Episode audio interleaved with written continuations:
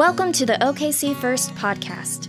Together, we're learning to do three things friendship with God, friendship with one another, and open friendship for the sake of the world. For more information about OKC First, please visit okcfirst.com.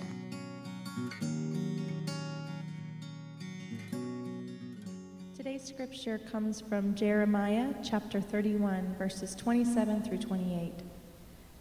The days are surely coming, says the Lord, when I will sow the house of Israel and the house of Judah with the seed of humans and the seed of animals. And just as I have watched over them to pluck up and break down, to overthrow, destroy, and bring evil, so I will watch over them to build and to plant, says the Lord. This is the word of the Lord. Amen. Thank you, Albany. Thank you, Taylor, and everyone for doing all of the things today. We are, we are uh, battling the technology demons again today. Uh, God be praised, but we will figure it out. We are getting it together. So, uh, spoiler alert, right? Spoiler alert. Uh, now, that always makes me nervous because I'm afraid that whoever has used the language of spoiler alert is now going to say something about a show that I want to watch, and now they're going to ruin it for me. Take, for example, Lord of the Rings. How many of you are watching this Lord of the Rings thing? Anybody else out there? Okay, spoiler alert. I am not talking about Lord of the Rings at all today. I, I do want to tell you, though, that the sermon today is about forgiveness. That is uh, the end of the story in so many good ways, that is the end of the story. It's about forgiveness. But I want to make sure that right up here at the front, we, we talk about what forgiveness isn't. Now, it is immense, this terminology, especially in the mouth of a believer, especially, more importantly, in the mouth of God. Forgiveness is a life altering thing. It is a, a, a life enabling thing. It is massive. I, I cannot adequately describe for you today, in the words of a sermon, just how big and how much potential for change and transformation uh, resides in this concept of forgiveness. It is about forgiveness today. But before I get to uh, a kind of a feeble attempt to tell you what forgiveness is, can I tell you what it isn't? Forgiveness in the mouth of Christians, this pastor, in the mouth of God, is not licensed to do wrong. For example, if a spouse is being abused by his or her spouse, Christian forgiveness does not suggest that that Christian spouse needs to keep going back for abuse. That's not what we mean. In fact, there is a sense in which the Christian thing to do, because love is, is ordering our steps, the Christian thing to do is to not go back into that situation where your abusing spouse can sin again by abusing you. Everybody make sense? Does that make sense? So it is not, it is not licensed to continue to commit bad behavior, to, commit, to, to continue to commit sins. It's not that. Nor is it simply a verbal exercise. Forgiveness is more than saying with a shrugged shoulder, oh, that's okay, while you then harbor the pain. It is not just a verbal exercise. I mean, you don't get Christian points just by saying, I forgive you, but I hate you. Right? So, so forgiveness is not licensed to do terrible things and continually, right? That's, that's the cheap grace that we warned about last week. But it's also something more than just something I say because I feel like it's my Christian duty to say it. I mean, we pray it every week, right? For, forgive us our debts as we forgive our debtors. And so sometimes, as a pastor, I worry that I am as a believer and others are as believers. Anyone within the sound of my voice, sometimes I think we mistake saying the right things for actually embodying the right things. Now, saying is part of it, it's part of it. But when we embody it, that's when it becomes true or not. What we embody, what we embody is the truth as we understand it. So it's not license, nor is it a verbal exercise. So, given those parameters, let me ask you this question Do you need to be forgiven? Do you need to offer forgiveness? What forgiveness is, and we will return to this most specifically at the end, but we will kind of glance at it periodically through the sermon. But what forgiveness is, is a release from this sense that you are the bad thing you have done. Let's call that a cage, right? Let's say that you've done a bad thing, and perhaps even in the eyes of the law, you've done this particularly bad thing. And in the eyes of the law, you now are the person who has done that bad thing. That's how they would classify you, even. Oh, you are an alcoholic who's been picked up um, several times now for driving under the influence. In the eyes of the law, that's who you are a drunk driver. And sometimes in relationships, right? In just our person to person relationships, let's say one person lies to the other person, perhaps even in a covenantal relationship. Sometimes, when that happens within the parameters of a covenantal relationship, the person who has lied is sometimes considered, well, a liar. How does the person who has committed the offense move beyond the cage that that sin, that that bad thing has constructed? And how does the person who has been sinned against open the door to truly let that person be something more than, something other than the person who committed the sin? Does that make sense? Forgiveness is a big deal, y'all. And again, I, I, don't think that I will today, and maybe not ever, as your pastor and preacher, your articulator of faith in Scripture as it has to do with the text handed to me. I don't know that I will ever be able to adequately describe the power of forgiveness. But it does have to do with being let out of a cage. Does everybody appreciate that you are better than and more than the worst thing that you've done? Everybody like to sign on to that? You are, I am, better than our worst days. More than the worst thing that we have done on our worst days. That doesn't mean that we're not accountable for them. Doesn't mean that we're not accountable. But we are more than and better than our worst moment on our worst day. So is the person in prison, by the way.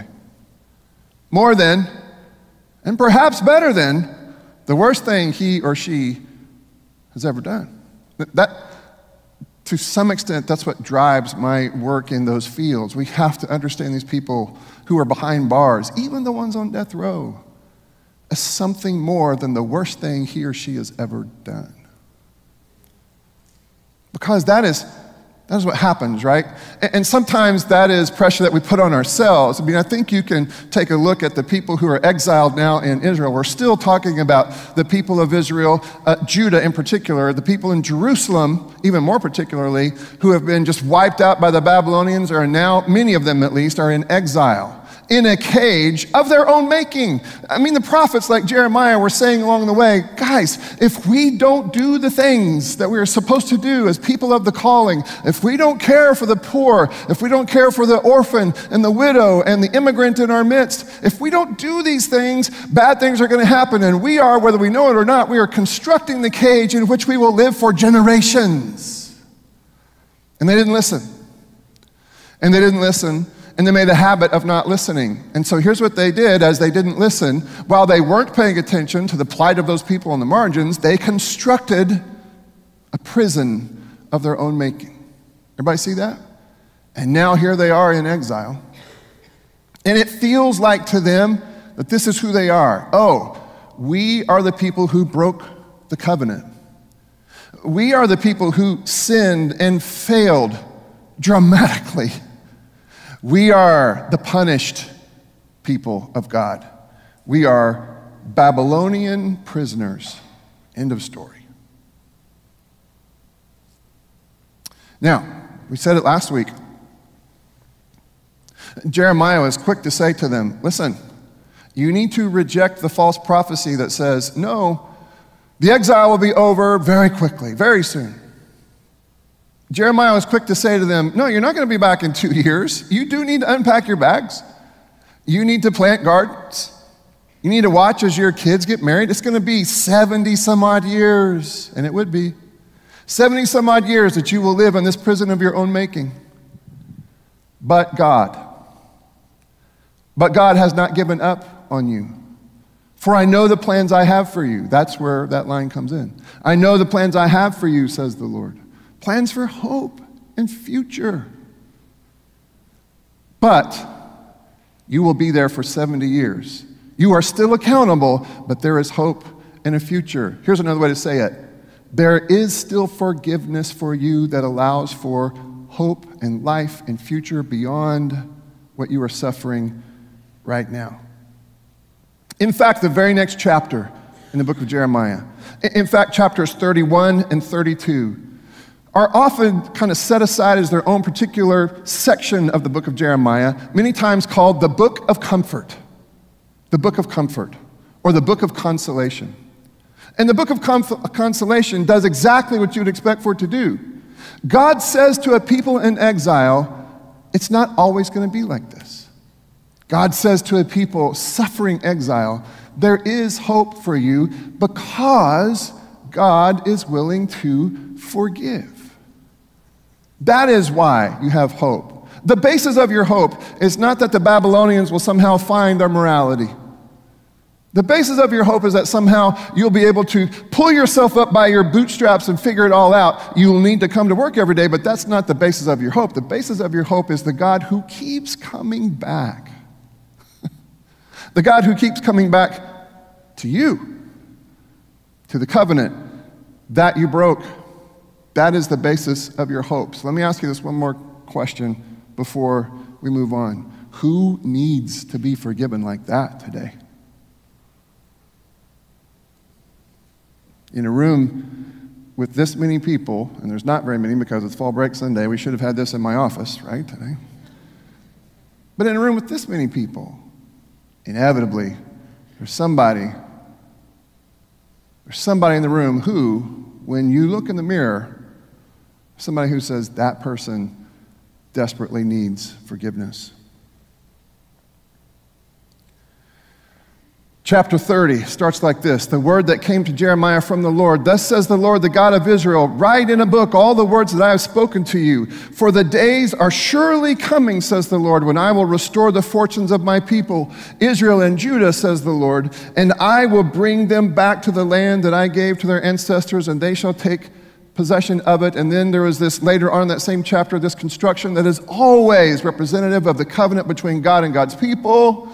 And you shall be my people, and I will be your God. But the thing you have to remember here, this is what makes this so mind blowing. And really, there's a lot to blow your mind here if you're paying attention. And here is the first thing this is spoken not to the good people, but to the people who have fractured the covenant the people who are suffering the punishment that they earned. To those people who were found and caught as guilty, God says, You still will be my people, and I still will be your God. And all God's people said.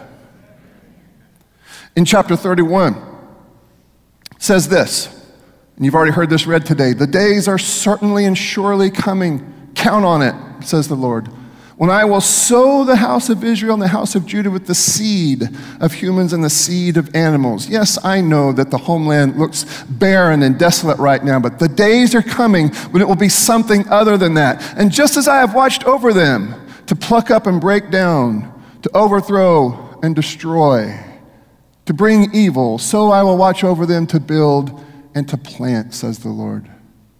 And before we get to this other part, you need to know that those same verbs, to pluck up and to tear down, to build and to plant, that was all the way back, introduced all the way back in chapter 1. When God says to Jeremiah, Hey, I'm calling you into the ministry. I need you to go and be my mouthpiece to the people of God who reject me on a regular basis, who are not doing the things that I've asked them to do as people of the calling. And here's what you should say to them I'm going to use you to overthrow, to pluck up, to pull down, but also, eventually, to build and to plant. In other words, God has followed through on God's promises. In those days, it says, no longer, in those days they shall no longer say, the parents have eaten sour grapes, and the children's teeth are set on edge. In other words, there will come a moment when you won't just be suffering the sins of your ancestors. Yep, that has been the case. I mean, we've said 70 years. There will be people born during that 70 years who did not themselves make these terrible decisions, and those people are suffering the consequences of the decisions made by their ancestors. But there will come a time when that won't be the case. There will come a time, says God, when I will come especially close even to the children. I will come so close that faith will be done in a different sort of way.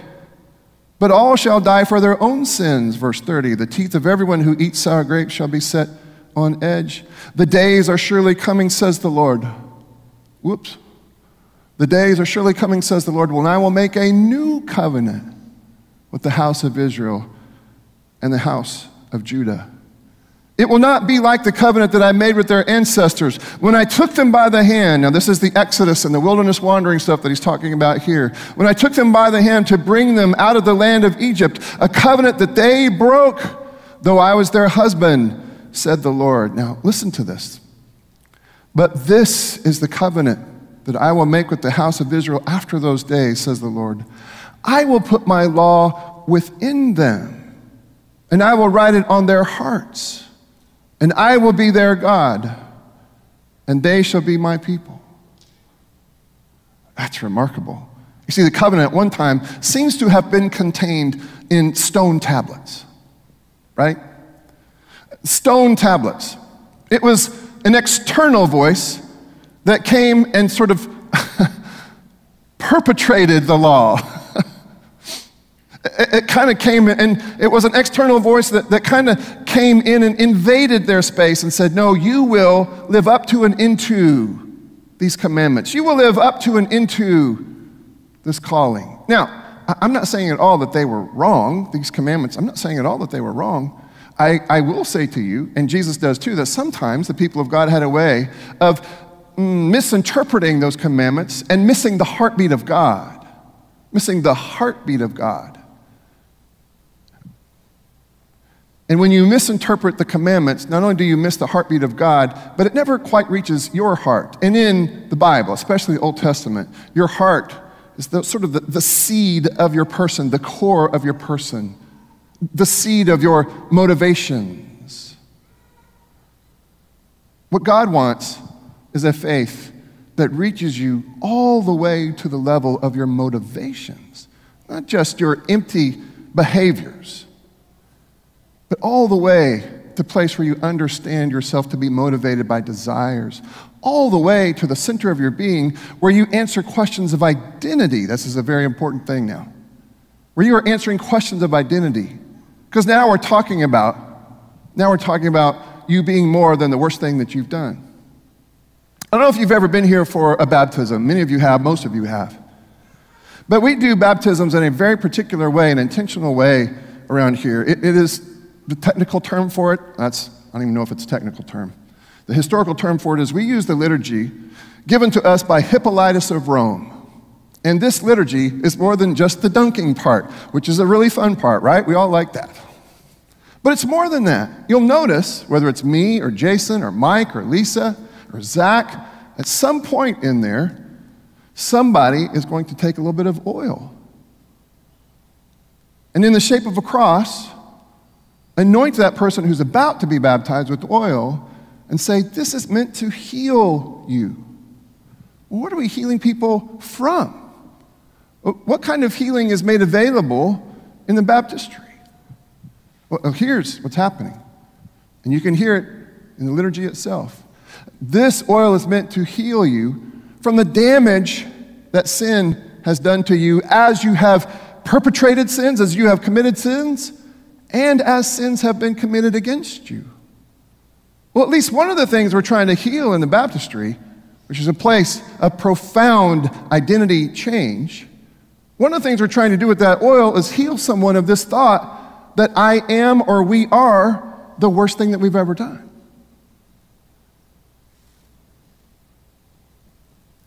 in the baptistry, where you're supposed to be given a new identity. In some traditions, still, you're given a new name. That was our tradition at one time. We're not doing that so much now, but we still want to have the discussion about identity.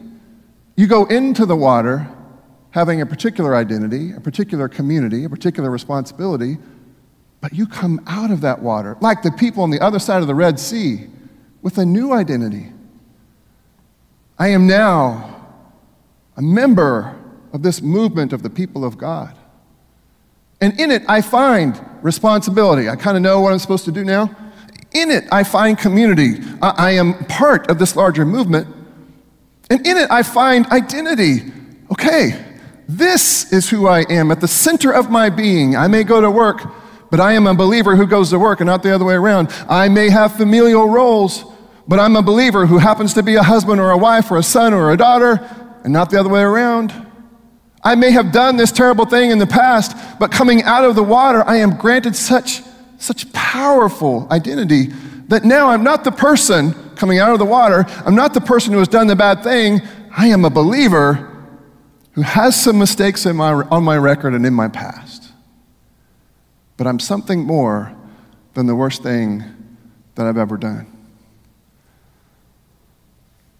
That oil part's bigger than you thought, huh? It is.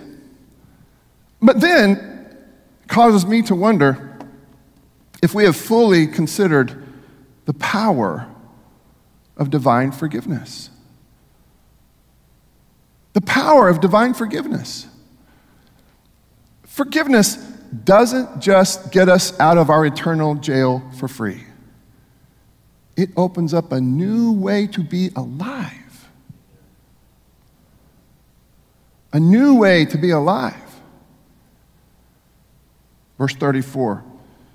No longer, this sounds funny, this no longer shall they teach one another or say to each other, Know the Lord. You won't need somebody up front telling you, You must do these things, you must think these thoughts.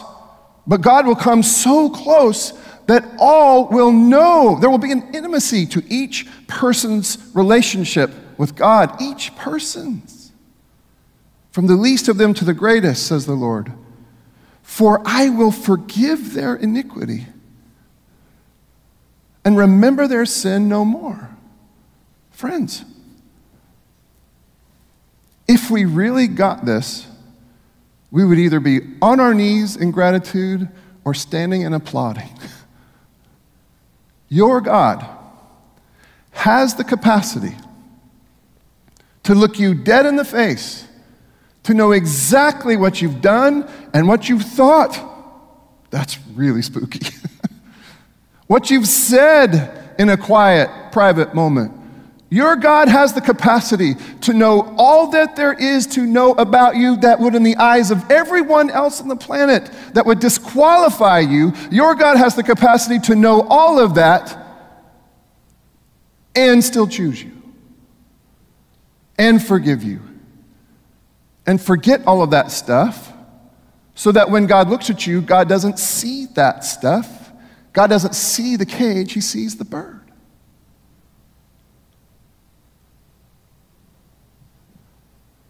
Have you been forgiven like that? Do you need to be forgiven like that? Does someone around you need to be forgiven like that? This is a new covenant. We don't have to wait for the New Testament. In fact, I, I, think it's weird if we somehow pit the New Testament against the Old Testament here. If anything, Jesus just further explains and illustrates and embodies what is on offer here in the Old Testament. That kind of forgiveness. Walter Brueggemann says this The new covenant will not be resisted because the Torah, the same commandments at Sinai, will be written on their hearts. That is, the commandments will not be an external rule which invites hostility. Who are you to tell me what to do? But now will be embraced internal identity giving mark so that obeying will be as normal and as readily accepted as breathing and eating.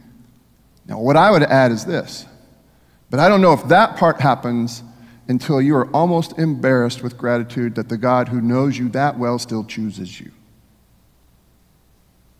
and offers forgiveness on a regular basis. But hasn't this God always demonstrated that kind of life enabling forgiveness?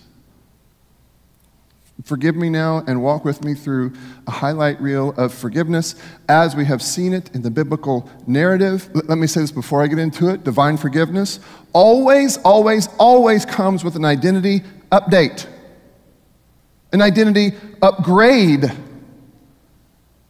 What we've just heard, this isn't the only time that God moves back toward rebellious people or an unfaithful person.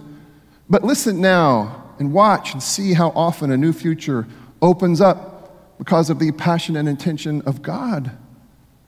When our movements in faith and of faith happen, not because of the fear of guilt, but because of love and gratitude. In Genesis 8,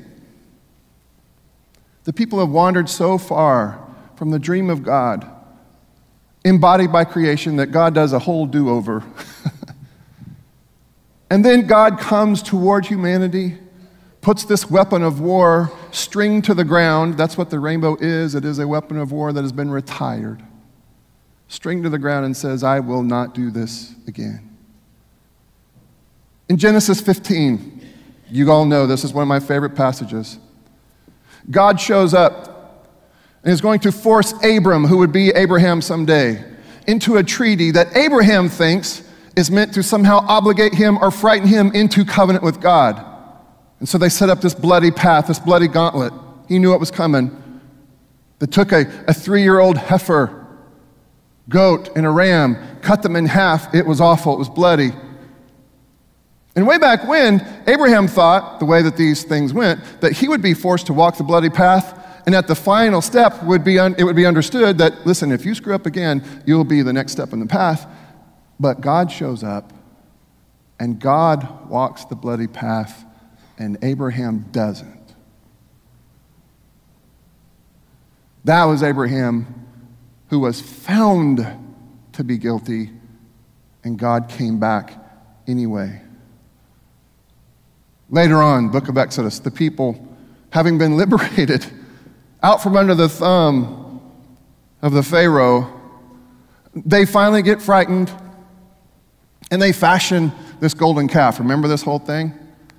And God is so angry that God says to Moses, You better get down there before I wipe them all out. And Moses begs and pleads for the people of God and says, Wait, this is not like you don't do it. And God says, Yeah, but I'm that mad. I'm that mad. And Moses goes back and says, You can't do it. And if you're going to do it, wipe me out too. But please find it in your heart to be merciful. And it's almost as if God walks away thinking about it and then walks back and says, I'm going to come for you again because that's who I am, says God. You can even see it and hear it in Psalm 25 when the singer says, God, don't remember the terrible things that I've done, but remember me. And God says, okay.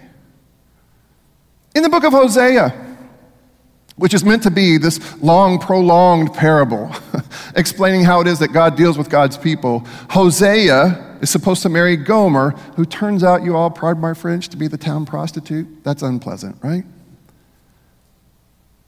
But God says to Hosea on a regular basis throughout this book listen, you are explaining how it is that God loves God's people. I know this is difficult between you, Gomer, you, Hosea, and Gomer, but you pursue her the way God pursues God's people. You all, Hosea buys time in her bed so that during that time he could say to her, I will treat you like a covenant spouse. Remember, Hosea is embodying God there. God goes where we are to reach us because that's who God is. But it's not just the Old Testament, right? The biggest, most mind blowing thing to the people watching the interaction between Jesus and Zacchaeus was that Jesus would dare step foot in his house and have a meal. You weren't supposed to do that. But Jesus did, again embodying whatever it is about God that always comes to where the broken person is to restore the person and the relationship. The woman was actually caught in the act of adultery. Everybody know that? And though the word doesn't show up there, Jesus opens the door to the cage and says, Well, you don't have to be known as the adulterous woman. I grant you a new lease on life. Simon Peter failed three times when Jesus needed him the most. and so, what does Jesus do? Jesus, in his resurrection, makes him breakfast. Again, shares a meal with someone who had failed miserably. But forgiveness goes where the other is and restores the other and the connection. Y'all, Saul was killing, participating in the killing of Christians. And Jesus sought him out and says, What are you doing? What are you doing? Well, I know what you've been doing, Jesus says, but here's what you're going to do. First of all, we're going to change your name because you get a new identity in this whole deal. And I'm going to forgive you. And you're going to be the means whereby who knows how many people to this day, by reading your words and your testimony, are won back to the heart of God because you, of all people, you, Saul, now Paul, are going to be a tangible demonstration that God can forgive and offer new hope, new identity, new possibility.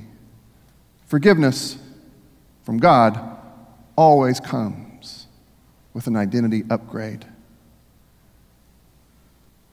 that separates you in the eyes of God from your worst moment on your worst day? Who needs to be forgiven? And who needs to grant forgiveness? John, you do not know what he or she has done to me, and I might not. I might not understand what it is that he or she has done for you, done to you. And, and maybe you're not ready yet. That's okay too. But you are constantly and weekly offered the kind of forgiveness that opens up new hope and new possibilities for your life. And to be a good steward of the new thing that God has given you, to be a good steward of it, means at some level you make it available to others. It doesn't mean you go back to the abusing spouse. It does mean that with God's help, that you might be able to see the other as something other than or more than the worst thing that he or she has ever done. I sat with the woman not too long ago who was herself the victim of multiple crimes. multiple crimes. And the person who had committed those crimes was up for parole. And she called me and said, I, I've got to talk because I don't know how to pray because I hate this person. And friends, knowing the stories. They are terrifying. And if anybody had a reason to hate somebody else, she had a reason to hate him. And she had a reason. She had a reason to be worried about whether or not he would ever get out. What can I do? She said. What am I supposed to tell her?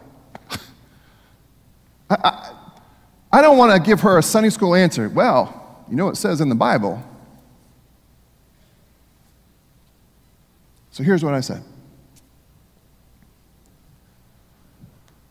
Here's what I pray for you, I said to her. I pray that you would be able to bask in the gaze of the God who knows you and still chooses you. And that there would be something about that experience and the gratitude that should come bubbling to the surface when you know that God knows you and still chooses you that should help to organize your steps where anything else is concerned. Do I have to forgive? She asked. Like, I, I don't want to make forgiveness a legalistic thing. What I want it to be is an outgrowth of the intimacy enjoyed between God and God's people. And so, I dropped the line on her that we use all the time around here. I'm not willing to forgive, she said. Like, I, I think that's okay. I think that's okay. But are you willing to be willing? Are you willing to be willing? I don't think she's obligated to any more than what comes out of her gratitude for having been chosen and salvaged and rescued by God. I think during the steps of that journey, God will work that through with her. In other words, you are welcome at this table no matter where you are on this journey. Because maybe, maybe where you are on your journey of forgiveness, maybe it's the, the forgiveness that you need to offer somebody else. Maybe you're at the place where you're saying, Nope, not yet. That's okay. You're welcome here. Or maybe you're the person who says, I need to be able to look in the mirror and see myself as something other than the person who did the terrible thing. Well, that forgiveness is on offer here today as well. I mean, each week, y'all. It's broken body and shed blood.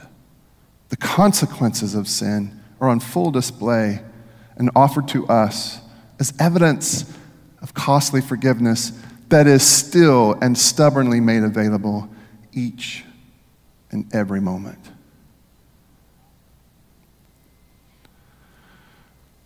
If you're visiting with us today, uh, you'll notice that we take communion by intinction. If you're going to help us to set the table, go ahead and come forward if you would. Heavenly Father, bless us as we move into this moment of importance, this important, sacred, sacramental moment. Help us, God, to be aware of what it is that is on offer this morning. Help us to be aware that somehow we are to take these moments so seriously and so personally that they may reorganize us from the inside out. Today, God, may people be aware that they are known fully and deeply and yet still chosen. God, my prayer is that somebody today will become aware of their chosenness at such a deep level that it may actually result in some embarrassment, but more gratitude. We take communion by intinction around here, and here's what that means. In a moment, I'll ask you to stand to your feet, to exit your pews to the left, so that way. And then to come forward with your hands cupped to receive this grace. To receive this grace. As you approach a person holding a plate of bread, that person will say to you, This is the body of Christ broken for you. Take that piece of bread, don't eat it. Take that piece of bread and dip it into the cup. When you do, the person holding the cup will say to you, And this is the blood of Christ shed for you. And please know that what you're seeing in the most tangible of ways in that moment is the very forgiveness of God in tangible form. Each week, this is a reminder that you are both the person, or just like the person, who would have perpetrated these sorts of crimes, and yet God understands you as the forgiven of God. After you take and eat and drink, please find a place to pray. And it can be at one of these side padded altars, or it can be up here at the front. If you come to a side padded altar, we will assume that you're there for a prayer for healing. If you come here to the front, we won't assume anything. But somebody at some point will pray with you. Now you can circle right back around and sit at your seats and pray, and we won't assume a thing. We would love to have the opportunity to pray with you if you need to pray up front. Now, if you prefer something prepackaged, then the people who are going to dismiss by rows are holding plates of elements. And as they come by, you can just take one of those, and as soon as you get one, go ahead and take and eat and drink. It will have been blessed, and we're going to do the liturgy here in a second, so go right ahead. But please pray. Please pray. If you'd like to make a special trip down here, there's a bowl of water meant to remind you of the moment of your baptism, which is meant to be, if you'll remember, a moment of identity upgrade. If you need to be reminded of that moment, that's what this little bowl of water is for. It was on the night that he was betrayed that our Savior took bread. He blessed it and he broke it and he gave it to his disciples, saying, This is my body broken by you and for you. And every time you eat of it, remember me. In the same way, he would take the cup, hold it up before them, and say, And this is my blood, the blood of the new covenant. And every time you drink of it, including today, remember me. And folks, that word remember is not a throwaway. Please remember, no matter what it is that you suffer or have suffered, please remember to remember that this God who has suffered has forgiven you. Has forgiven you. Now, all across the sanctuary, if you would, stand to your feet, exit your pews to the left as you are dismissed, and come and receive these gifts of God meant for the people of God.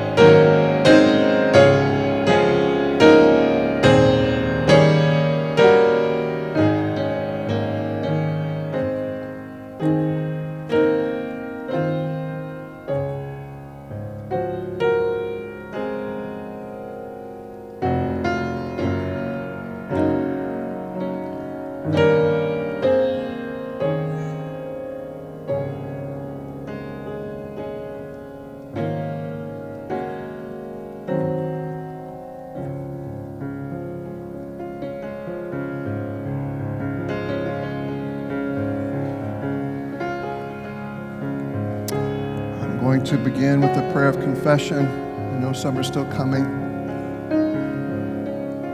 Before turning it over to Britt for prayers of intercession and then the Lord's Prayer.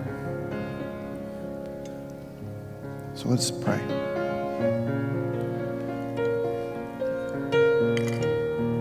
Heavenly Father, we confess. We confess that at times, not only do we struggle to forgive, but Father, sometimes we struggle to receive this kind of forgiveness from you. For some, it is easier to be guilted into forgiving the other, even if it's just at a surface level. It's still easier to do that than it is to actually receive forgiveness from the one who knows us deeply and thoroughly and still chooses us. My prayer is that in this sacred moment, nourished by broken body and shed blood, that you will move us, even if it's just an inch closer, to the kind of forgiveness that perhaps we've only dreamt of. The kind of forgiveness that does, in fact, make it possible for us to be something more than the worst thing that we've done. We confess, God, that sometimes having not received that forgiveness, we confess that we find it very difficult to offer that kind of forgiveness. So now, in these quiet moments, as Jeffrey plays, I'd like for you to pray that prayer and consider first whether you have received this kind of forgiveness. And second, whether or not you have had the strength to offer this kind of forgiveness.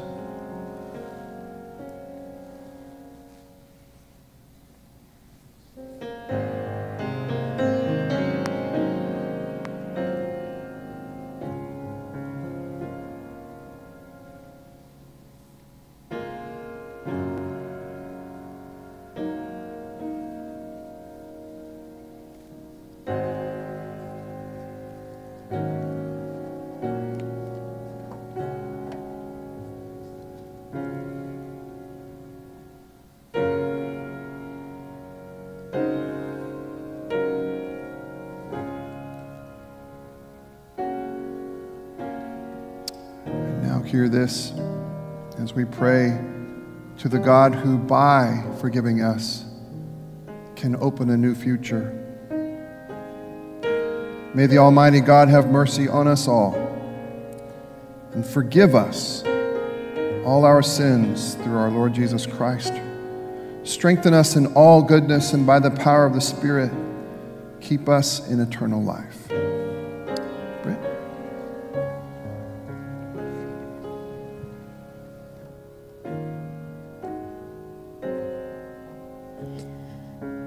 As we continue in a posture of prayer, won't you join me in praying for those who are recovering from surgeries among us?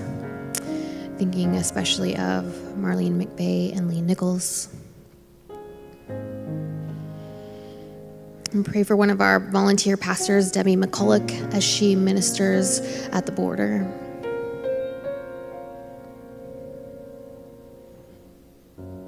Won't you pray for those affected by war in our world?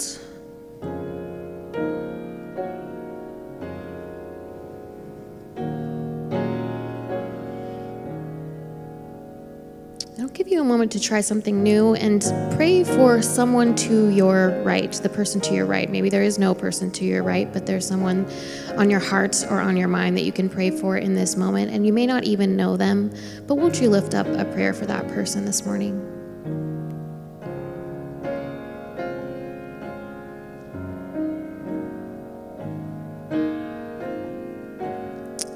And notice the person to your left. Maybe this person is across the aisle. Maybe there's nobody there, but you can pray for someone who is on your heart this morning. Won't you pray for that person on your left?